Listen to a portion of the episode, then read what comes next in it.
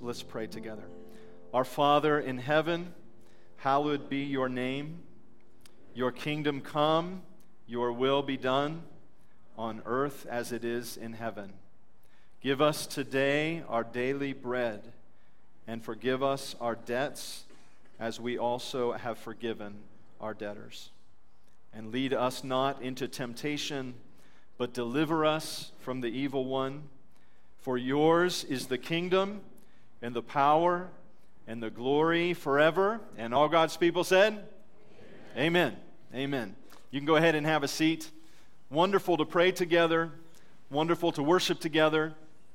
We're glad that you are here today on this Sunday morning as we're continuing on through the Gospel of Matthew, the sermon series entitled Thy Kingdom Come. And I'd like to actually begin with a short video. How many of you are followers of The Chosen, if you're familiar with that? Several of you have done that. That's been something our family has really enjoyed going through the seasons of The Chosen. And I actually just wanted to show a clip. If you're familiar with it, you'll have seen this before. If you're not familiar, The Chosen essentially is a telling of the story of Christ, specifically the motley crew that he called to follow him. And this passage that we're going to look at is Jesus kind of putting his final touches on how he's going to start his Sermon on the Mount. And so he's talking with Matthew. And so we're going to look at that dialogue together in what has been a very meaningful and a moving telling of the Beatitudes, which is how we start the Sermon on the Mount. We're going to be looking at the Sermon on the Mount today, but let's go ahead and just watch that, and then we'll pick up on from there, if you turn your attention to the screen.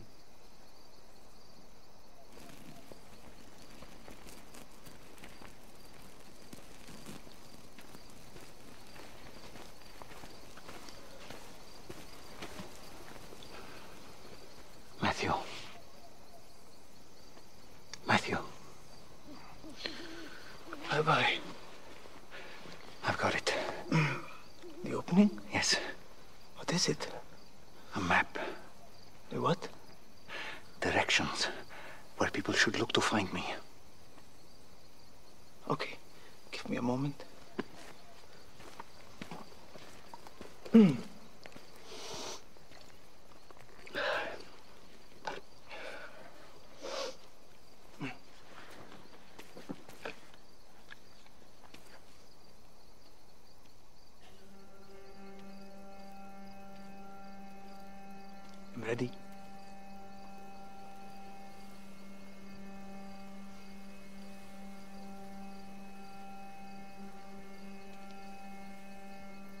Rabbi, blessed are the poor in spirit, for theirs is the kingdom of heaven. Blessed are those who mourn, for they shall be comforted. Blessed are the meek, for they shall inherit the earth. Blessed are those who hunger and thirst for righteousness, for they shall be satisfied. Blessed are the merciful, for they shall receive mercy. Blessed are the pure in heart, for they shall see God.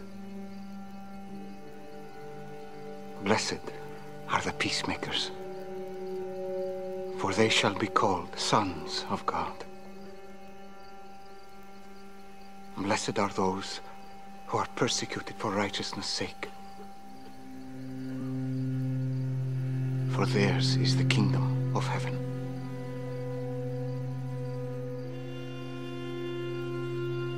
Blessed are you when others revile you and persecute you and utter all kinds of evil against you falsely on my account.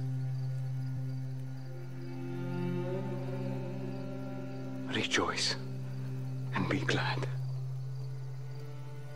for your reward will be great in heaven.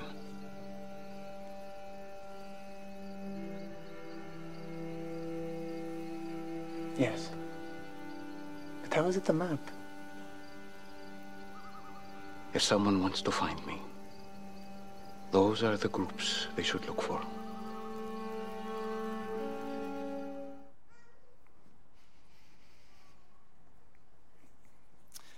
Finding Jesus.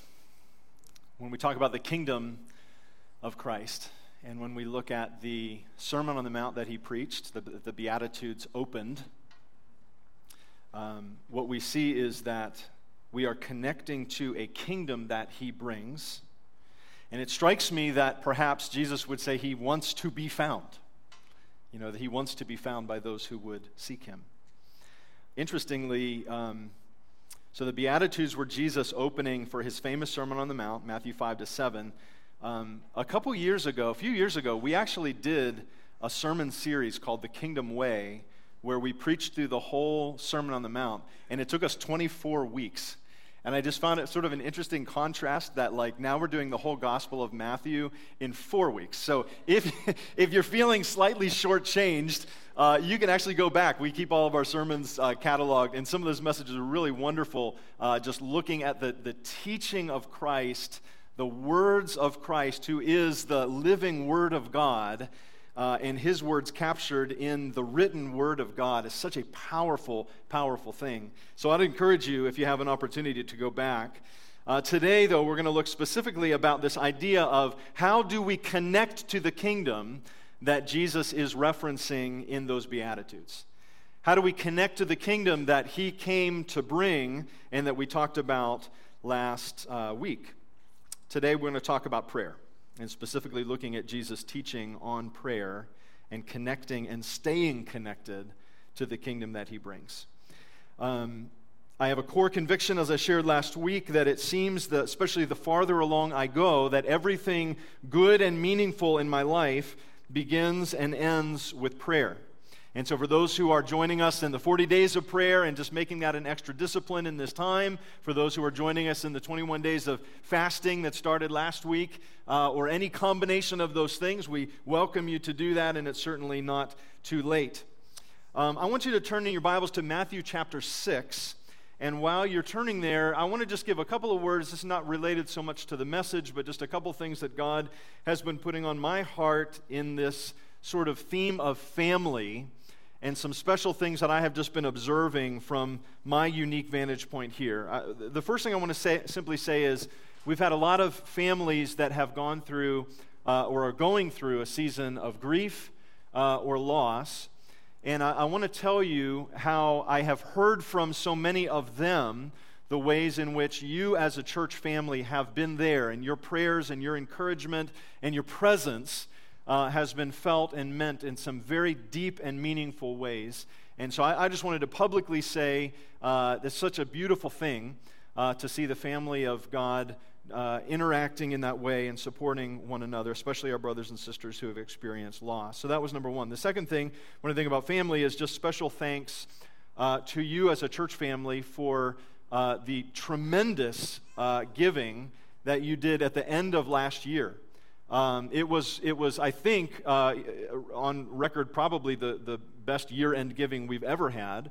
And I wanted just to publicly say thank you for the many ones of you who are making that a priority and saying, hey, we want our ministries to be fully funded and cared for, and it makes a huge difference. But we just finished the year so well, and I wanted to publicly say, as your pastor, thank you for your acts of generosity. On behalf of the staff as well, you were generous with our team, with year-end love offerings and things like that. We just want to say thank you for the joy of serving you and for your graciousness on that front. The other thing that I would say when I think about just this idea of family is at the end of last week, we actually had a very sweet sort of time of prayer and commitment, and having you guys come together as a family was a sweet moment, and I just sensed in my own heart the love of Christ for his church in kind of a unique way that I don't always get to experience that, and it was just a sweet family moment. And so thank you for being just responsive and being willing to say, yeah, let's step forward, let's lean in. In fact, we're going to talk a little bit about that today, and that idea of just being active and not passive as we respond to the call of God in our lives. So the series we're talking about is through the Gospel of Matthew, Thy Kingdom Come. Jesus was all about kingdom, his mission, the gospel of the kingdom, his message, repent for the kingdom of God is here. That's what we talked about last week. His prayer life was impacted, as we're going to see today. Thy kingdom come, thy will be done.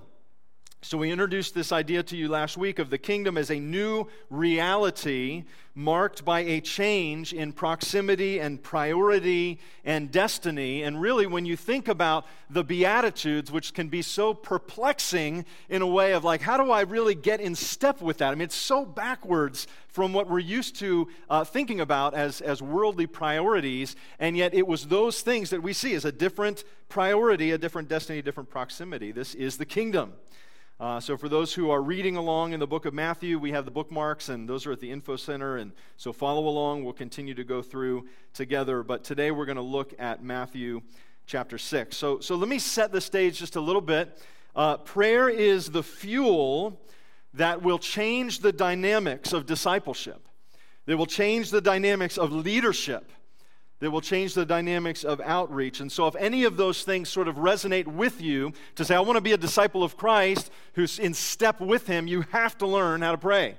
If you say, I want to be a leader in the kingdom of God, you have to learn how to pray. And if you want to have fruitful outreach and not effort after effort on your own strength that doesn't show fruit, you have to learn how to pray because prayer is what changes the dynamic. I used to really try to figure out where prayer fit in the scope of church life, ministry, discipleship, and I think I've just become more and more convinced that prayer is the starting and ending of everything that we do. So the question is, how would Jesus call us to grow as a praying church? How would we end even today with an increased level of confidence in the fire that God might want to light under you today to say, I'm calling you to be a prayer warrior? Most Christians that I talk to don't define themselves as prayer warriors. In fact, many of us say, like, I don't pray as much as I should. I don't really know how to pray. I don't feel confident in that area of my life. And so by God's grace, my hope is that as you leave today, you leave with a little bit of a greater fire. Now, I understand some of you, you're already prayer warriors. You're already getting it done. You're going after it. So maybe today's message just lights a little bit of that fire, throws a little fuel on it. Praise the Lord if that would happen. There are some of you here today that might even respond to that call to say, I think God is actually making this a thing in my life, that he wants a new reality to take root for me to be a praying person. And we trust that this will give you sort of the when and the how and the why of prayer today. So we're going to trust that God does that. Matthew 6, I want you to read with me. We're going to give a little bit of context to the prayer we just prayed together a few moments ago in Matthew 6. 5 to 15 is where we're going to read today. We have it up on the screen. If you don't have a Bible, you can follow along. So Jesus says, and when you pray, do not be like the hypocrites, for they love to pray standing in the synagogues and on the street corners to be seen by others. Truly I tell you, they have received their reward in full. But when you pray, go into your room, close the door, and pray to your Father who is unseen. Then your Father who sees what is done in secret will reward you. And when you pray, do not keep on babbling like pagans, for they think that they will be heard because of their many words. Do not be like them, for your Father knows what you need before you ask him. Verse 9, this then is how you should pray. Our Father in heaven, hallowed be your name. Your kingdom come, your will be done, on earth as it is in heaven. Give us today our daily bread, and forgive us our debts, as we also have forgiven our debtors. And lead us not into temptation, but deliver us from the evil one. And verse 14 and 15 says, for if you forgive other people when they sin against you, your heavenly Father will also forgive you. But if you do not forgive others their sins, your Father will not forgive your sins. It's a hard ending to that passage, but I'm going to tell you why I'm keeping that in there for us today. Don't get distracted by it, but we're going to look at that in the context of the Lord's Prayer in a few moments. So may God add blessing to the reading of his word. I want to start today with maybe just a little bit of a setting the stage. I want to talk about when you pray. I want to talk a little bit about why you pray, and then the bulk of this message, we're just going to really try to equip you with the Lord's pattern of how do you actually pray? How do we actually do it? It's interesting that this Lord's Prayer in the Gospel of Luke actually comes as a response from the disciples who asked Jesus, "Can you teach us how to pray?" And the fascinating thing about this is they knew how to pray. They had been praying people probably since the time of their youth, but they didn't know how to pray like Jesus. They saw something in the life and the ministry of Christ, the connection that he had with the Heavenly Father, that even though they were well disciplined in the area of prayer, they said, "We don't know how to pray like that. We need you to teach us how to pray." And that is really good news for any of us who have been in that place of saying, "My prayer life feels sort of dry. I don't know if I know how to pray. I know about prayer because I've grown up in the church, but I don't know how to pray like Jesus. I don't have a connection with the heart of the Father like he had." And Jesus is patient, and he's a good teacher, and he's given us everything that we need to learn how to grow in this area of prayer. Now, when you pray, let's just talk about this for a minute. I'm just going to touch on these sort of quickly. When you pray, it's very interesting that three times in this passage, Jesus says, when you pray, do this. He never says, if you pray. He never gives this idea, even though it's probably very common to our experience, that prayer would be something that we would do maybe when the other things are done, or if we have time, or maybe it would be a nice bonus. Maybe someday we're going to start to grow in that. He equated the idea that to be a follower of Christ and to honor God in your life and to be a pursuer of him is to be a person who prays. So it was not a question of like, if you do this or if you don't do this. It was when you pray. He says it three times. Little reflection. This is from Edith Schaeffer, who was the wife of Francis Schaeffer, who was a famous American theologian. And she talked about being part of a praying community and the normalcy of prayer that, frankly, for many of us probably seems kind of foreign, doesn't feel normal. This is what she writes. So kind of a long quote. I have it here on the screen for you, but I thought it was some really interesting insight. She says, "Common sense Christian living takes place in an atmosphere where prayer is as natural as breathing, as necessary as oxygen, and as real as talking to your favorite person with whom there is no strain." I love that phrase. Just think about the favorite person. There's easy to talk to, no strain. This is what prayer is like for the believer, or could or should be. As sensible as reaching into the bag of flour for the proper supplies for making bread. To live without prayer, she says, being woven into every part of every day, is stupid, foolish, senseless, or is evidence that your belief in the existence of the Creator is an unsure belief. In other words, to live with a surety of belief, this idea of when you pray, should be a normal thing. Now, I know some of us, you're saying, like, I still don't know how to do it or whatever. We're going to get there, but just understand and maybe get your mind around the idea that to be a follower of Christ and to be a kingdom person is to be a person of prayer, period. There's no change. Now, let's talk about why you pray. We're going to touch on this real quickly. In some ways, this feels like common sense, but I know that your life and my life often may show that it is not that common. Why do you pray? You pray because this is the link connecting you, an average, ordinary person, saved by the grace of God, if you're in Christ today, it connects you to the kingdom of God. Prayer connects you to the heart of Jesus. Prayer connects you to the flow of the Holy Spirit, period. Like, there's no other way to stay connected to those things if you're not a person of prayer. So a Christian who is not connected to those things, now listen and hear me on this, bears immense and unnecessary burdens. A Christian who is not connected to the things of God through prayer is vulnerable to the enemy's attacks and will ultimately be powerless and unstable instead of walking in communion with Jesus and on mission with him. That's why we pray. Now, I'm speaking to you. Some of you have immense and robust prayer lives. And I'm going to tell you here in a little bit why that is such a blessing to this church family and a blessing to me personally.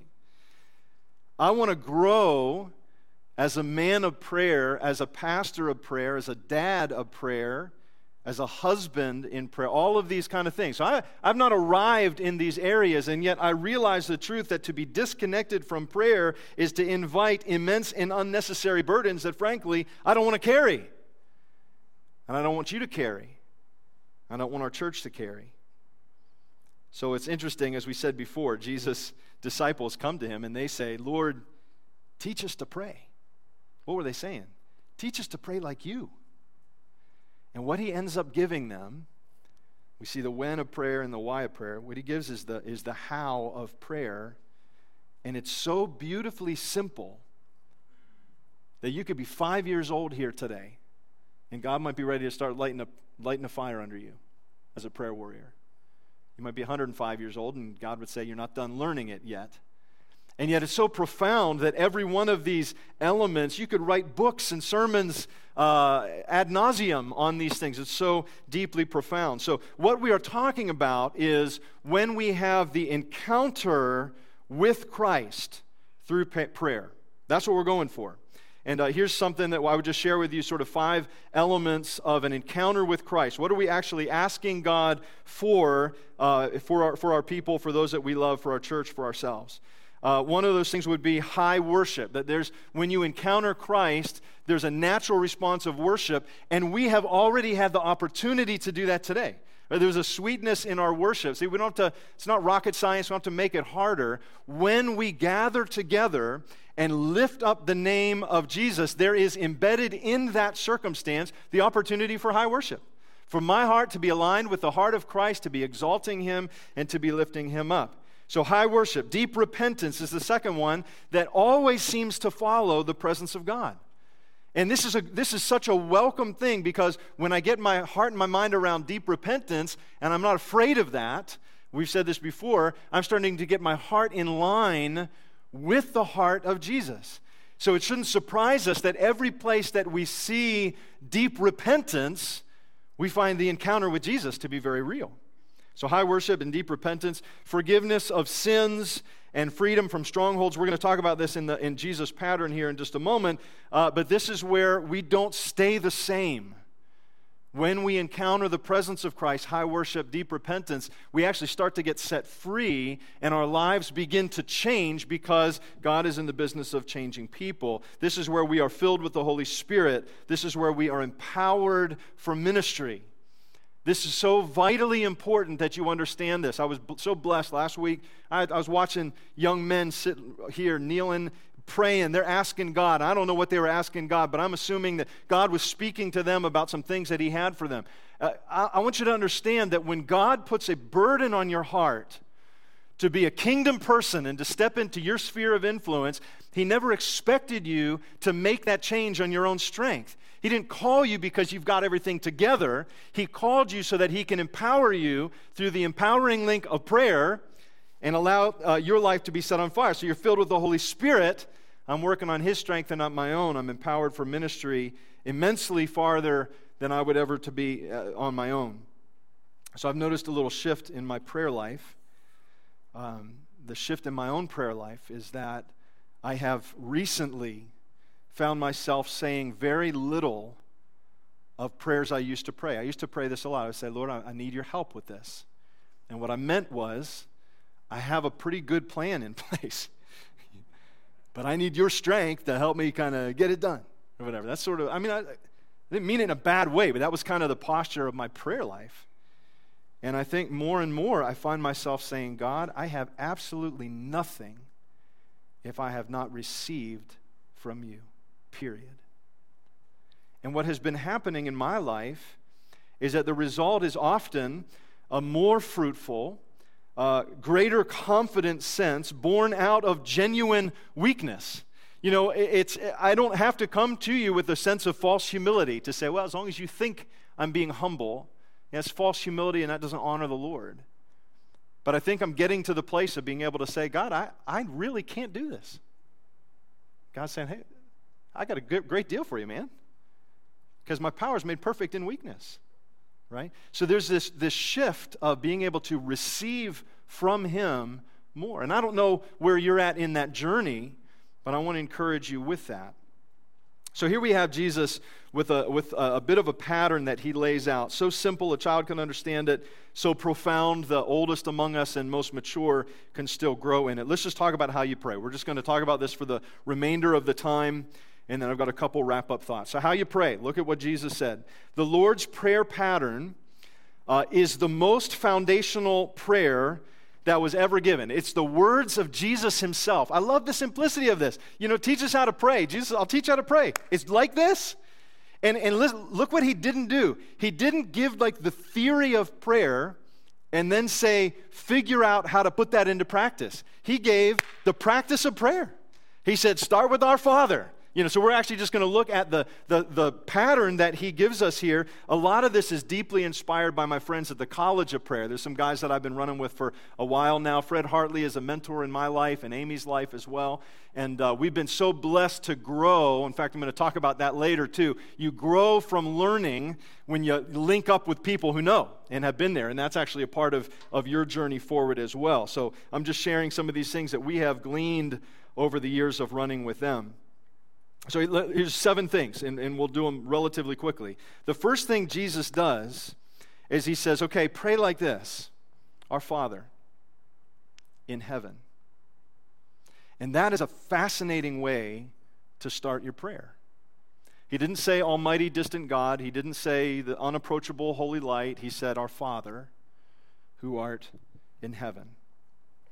Now this is fascinating to me for a while because all true prayer begins by receiving God's love and recognizing the relationship. That is the first piece we see, relationship that you have with Father God through Christ. Now here's the interesting thing. We're going to get personal with you for a moment.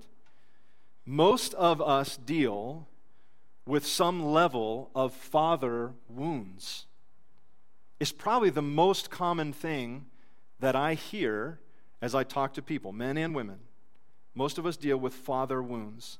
Even those of us who have really good dads can say, you know, there were some things that were really hard in my growing up. You see, the role of the father, and this is important for you because we've got young dads here, so you're going to get a double blessing, or a double task today, right? The role of the father is that you have a unique calling to impart the destiny and identity of God into the next generation.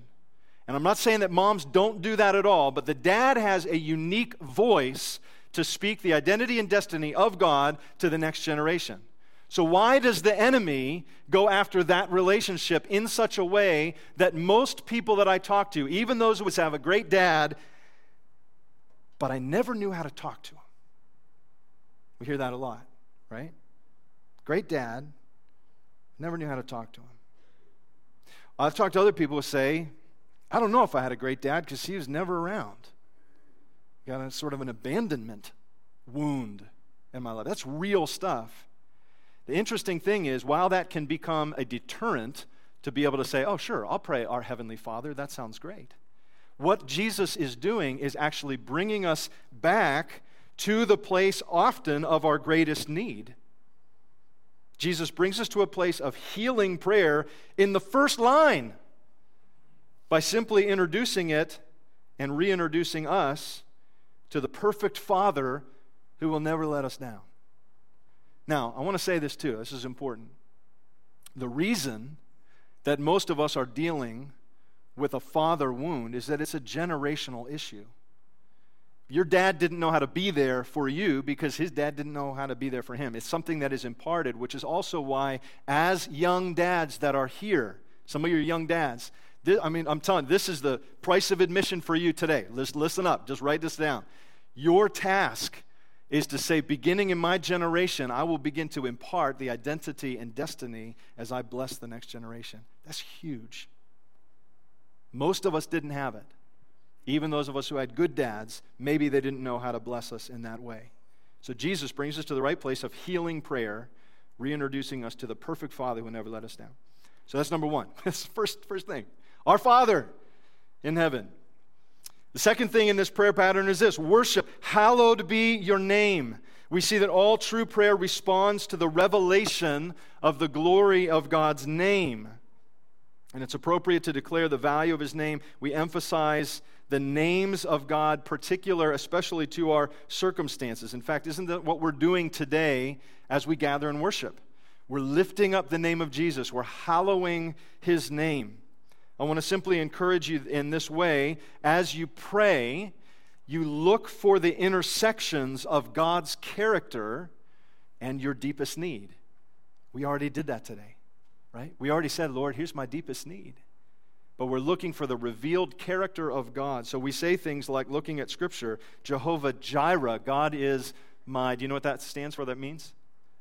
He's my provider.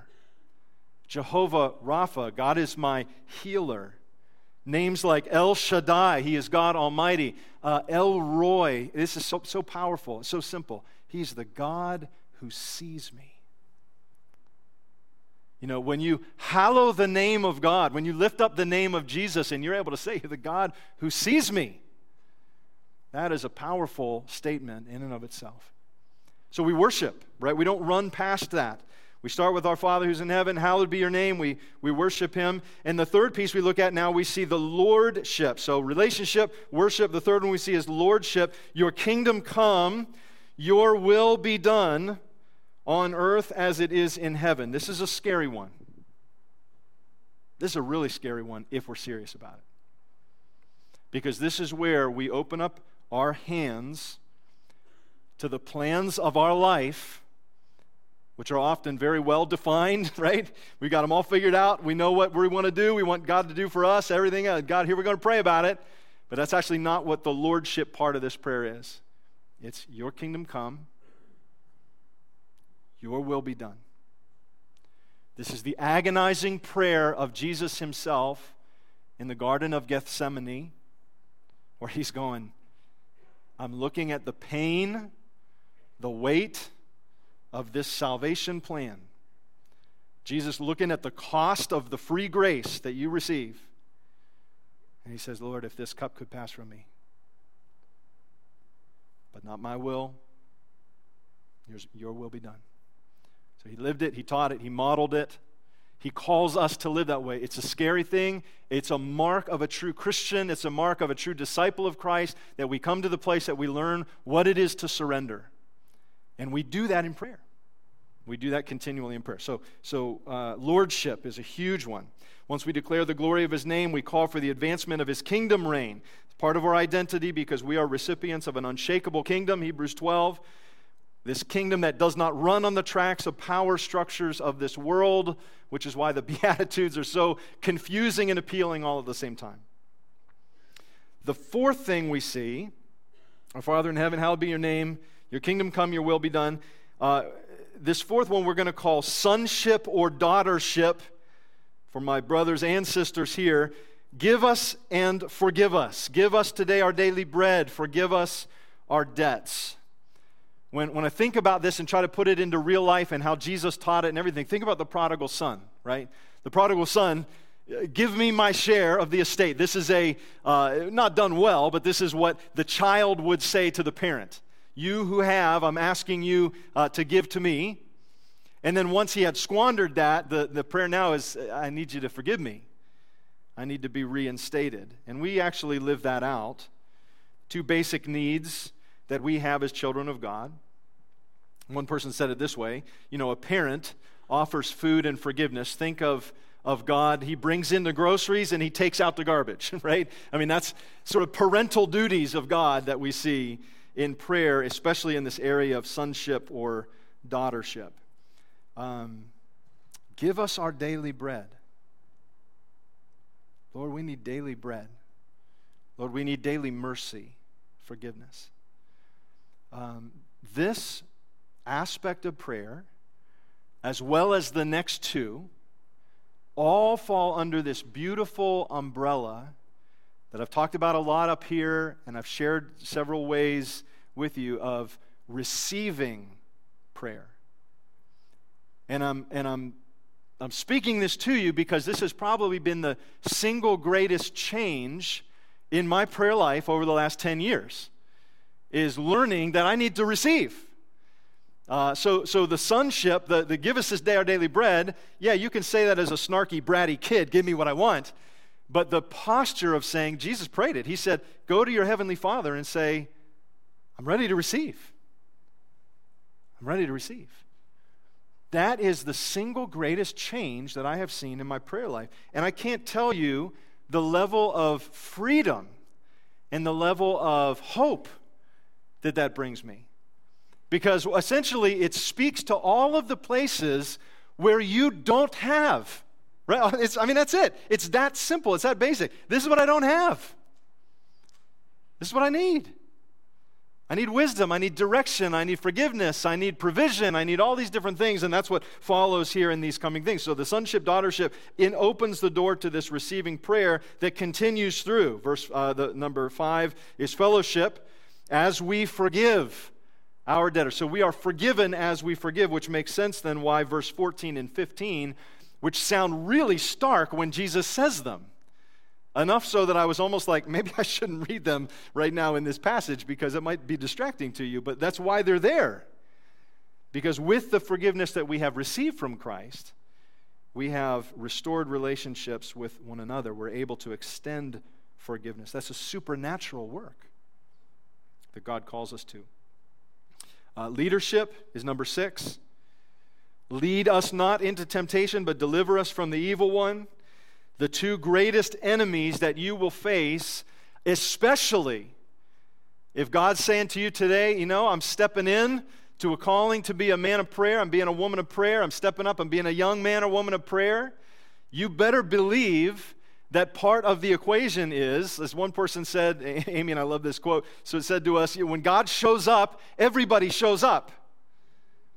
So when God starts to show up in your life, you better believe that you're going to have to deal with the flesh. You're going to have to deal with the enemy of your soul. And so the leadership prayer is, lead us not into temptation, but deliver us from the evil one. Your two greatest enemies are sin and Satan. This portion of the Lord's prayer pattern confronts both of them at the same time. And then the last piece is this. It's an ownership piece. For yours is the kingdom and the power and the glory forever. Jesus did not include this in Matthew 6, but we believe that all prayer moves toward Christ's ownership over all things with sort of a Colossians 1 mindset. And while it is likely that these words were not originally included biblically, they were probably used by Jesus and certainly have been useful to followers of Christ through the ages. So, teach us to pray. That's a great question. Lord, could you teach us to pray? The disciples walked with Jesus, knew how to pray, but didn't know how to pray like Jesus. Jesus wanted them to be kingdom people. Jesus wants you to be a kingdom person. Understand what it is to stay connected to the kingdom. So you got to learn how to pray. So we can actually start by simply saying, Lord, teach me to pray. Teach me to pray. And then I love that he lays out a pattern for us that is not theory about prayer. It's not books that you can read on prayer. It's just, here's how he prayed. And then he says, I love that he says, check your motive. Don't babble like pagans. You don't need to be doing this to be seen by other people. Check your motivation and all that stuff, but learn to be connected to the heart of God. What would your life look like if you had a greater connection through prayer to the heart of God, the kingdom of God, the flow of the Holy Spirit? That's my encouragement to you. Today, as we talk about prayer, we said earlier, prayer is the fuel that will change the dynamics of discipleship. Prayer is the fuel that will change the dynamics of leadership and outreach and so much more. We're looking at how Jesus would pray so that you will never actually have to feel lost in prayer again. That's the gift I'm giving you today. That's the gift Jesus gives us. You never have to be lost in prayer again. I remember when I was a college student, I was getting serious about my walk with Jesus, and so I got to learn how to pray. So I'd go out in a field on a starry night, and I'd sit in the presence of the Lord, and I'd look at the starry night, and I said, I don't really know what to do now. You know what I mean? I guess I'll just talk to Jesus a little bit. I learned some things along the way, but I know what it's like to feel a little lost in prayer. I'm not sure where to go. Well, Jesus' prayer pattern, you never have to be lost.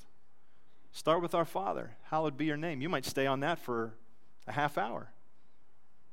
Your kingdom come, your will be done on earth as it is in heaven. Give us today our daily bread. Forgive us our debts as we forgive our debtors. Lead me not into temptation. Deliver me from evil. For yours is the kingdom, power, and the glory forever. I want to give you, there's a couple encouragements. So that's the message to you, okay? That's how you pray. So go, let's get out and do it. Here's a couple encouragements. I started with 3. My list grew to 10. Some of these you might not want to hear, so it's fine to just over. But if one of these helps you pray a little bit or lights a little fire, praise the Lord. Here's the list, my encouragements to you. Number 1, learning about prayer is not the same as praying.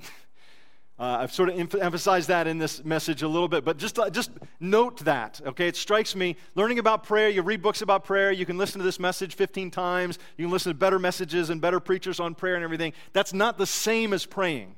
So our tendency is to slide into, we talk about praying, we think about praying, we plan to pray. The beauty is, Jesus says, just pray. Start to pray. Be a praying person. So learning about prayer is not the same as praying. Just note that. That's number 1. Number 2, active prayer beats passive prayer. So what do you mean by that? I was thinking about last week when I asked you, said, hey, let's step forward in a kind of connection time. We're going to make a commitment in prayer together, and you guys step forward, and we're praying or leaning in together. That's active prayer. And what strikes me is that I don't think there is ever a biblical account of God moving through passive prayer.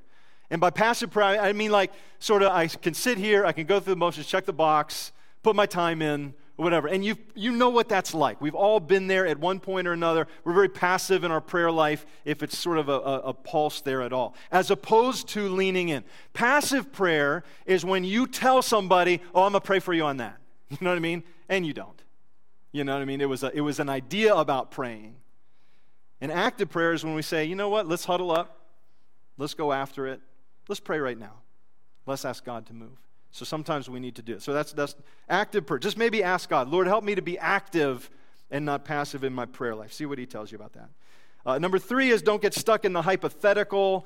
What I mean by that simply is it's very easy to get into the heady discussion of how prayer works and would God do more if more people did this or if I prayed longer, da-da-da. And while those may be great discussions to have, it's all hypothetical, and usually when I'm having that hypothetical thought structure in my mind, I'm not actually praying, and so don't be distracted by the hypothetical in an effort to say, no, I'm asking the Lord to light a fire in prayer. That's number 3.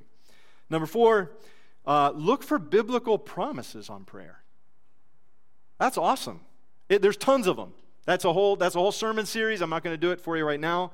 There are tons of biblical promises on prayer. If my people who are called by my name will humble themselves, seek my face, turn from their wicked ways, I'm going to hear from heaven, I'm going to look, and I'm going to heal their land. That is a biblical promise on prayer that you can pray into. You don't have to come up with all of your original ideas or thoughts about prayer. Look at what God's word already says on it. In the same passage of Scripture, ask, seek, and knock. Look what Jesus says about that. So look for biblical promises on prayer. That's 4. Number 5, seek out and learn from praying people. I love that we have a church that there's a lot of people here. I look at you and I go, teach me how to pray. Like you've been there. You know it. You're laps ahead, and so just learn from one another, but look for people who know how to pray. And get with people. If you want to be serious about growing as a prayer warrior, learn from other people who know how to pray. So seek out and learn. You got a treasure trove even sitting around you today. Number 6, pray with people who are important to you. This is a big one, right? I'm going after dads earlier. What? Just think about this. Mom or dad. You got kids. You pray for them? You pray with them? I know it's you. Well, it's awkward. I don't want to force. Or I don't want to whatever. Let me just put it out there. If you have important people in your life, you should learn how to pray with them. Like this is when Jesus was like, when you pray, you know, he didn't say, well, it's, you know, if you have an opportunity, if the pastor forces you to, then you pray this way. whatever. No, look for it. Be proactive. This is active praying. To say, the most important thing in my life is understanding the heart of God. I'm going after that. I want my kids to understand that. So we started praying for our kids before they were born. I know many of you did the same thing. We started praying with our kids before they were able to hardly babble and talk. And we continue to do that. Pray with your spouse. Important people in your life. And I know, listen, I know that's an awkward one. I know. There's probably, you immediately feel a sense of guilt as soon as I say that, because you go, we don't pray together. We're too busy. We don't, it's, you know, it's all that guilt, and just, we just dismiss that guilt in Jesus' name. I'm not saying that to make you feel guilty. I'm saying it to say there's opportunities all around you to learn how to pray with people who are important to you. And as a husband and wife, if you're joining life together, get some connection with your spiritual roots so you can say, we're going to go after this. And then there's actually a great joy in this. I'll just jump down real quick to number 8, because some of you are saying, yeah, but I don't even know where to start. Use the words of Jesus. Oh, man, it's so simple. He says how you should pray. So if you have that awkward conversation today with your spouse or your kid or grandpa or somebody, you say, I feel like we should pray together, say, hey, why don't we just pray the Lord's Prayer? He gave it to us. He said this is how we could pray. Start with that. I skipped number 7. Pray for greater hunger for yourself and for others in your life. That's an ongoing thing. We pray that for you. Pray that for me. I need that. Number 9, make a specific attainable commitment to grow in prayer this year. Maybe there's something God wants to light a fire in you. Don't try to do 18 things today, but maybe there's a next step that he's saying, here's what I want you to go after. See what he has for you. See what the Holy Spirit has for you. And then the 10th one is just dream big. You know, what does that look like to say, we want to be a church that is grounded in prayer. We want to be a family that's grounded in prayer. I want to be a leader that's grounded in prayer. You know, what would that begin to look like as God stirs in your heart? It probably cost you something. I guarantee it'll cost you something. But I think you'll be glad that you did it. God's going to do some good things. So anyway, that's some practical things. I just want to encourage you to dream big. Worship team's going to come up and lead us. I want to just pray for you.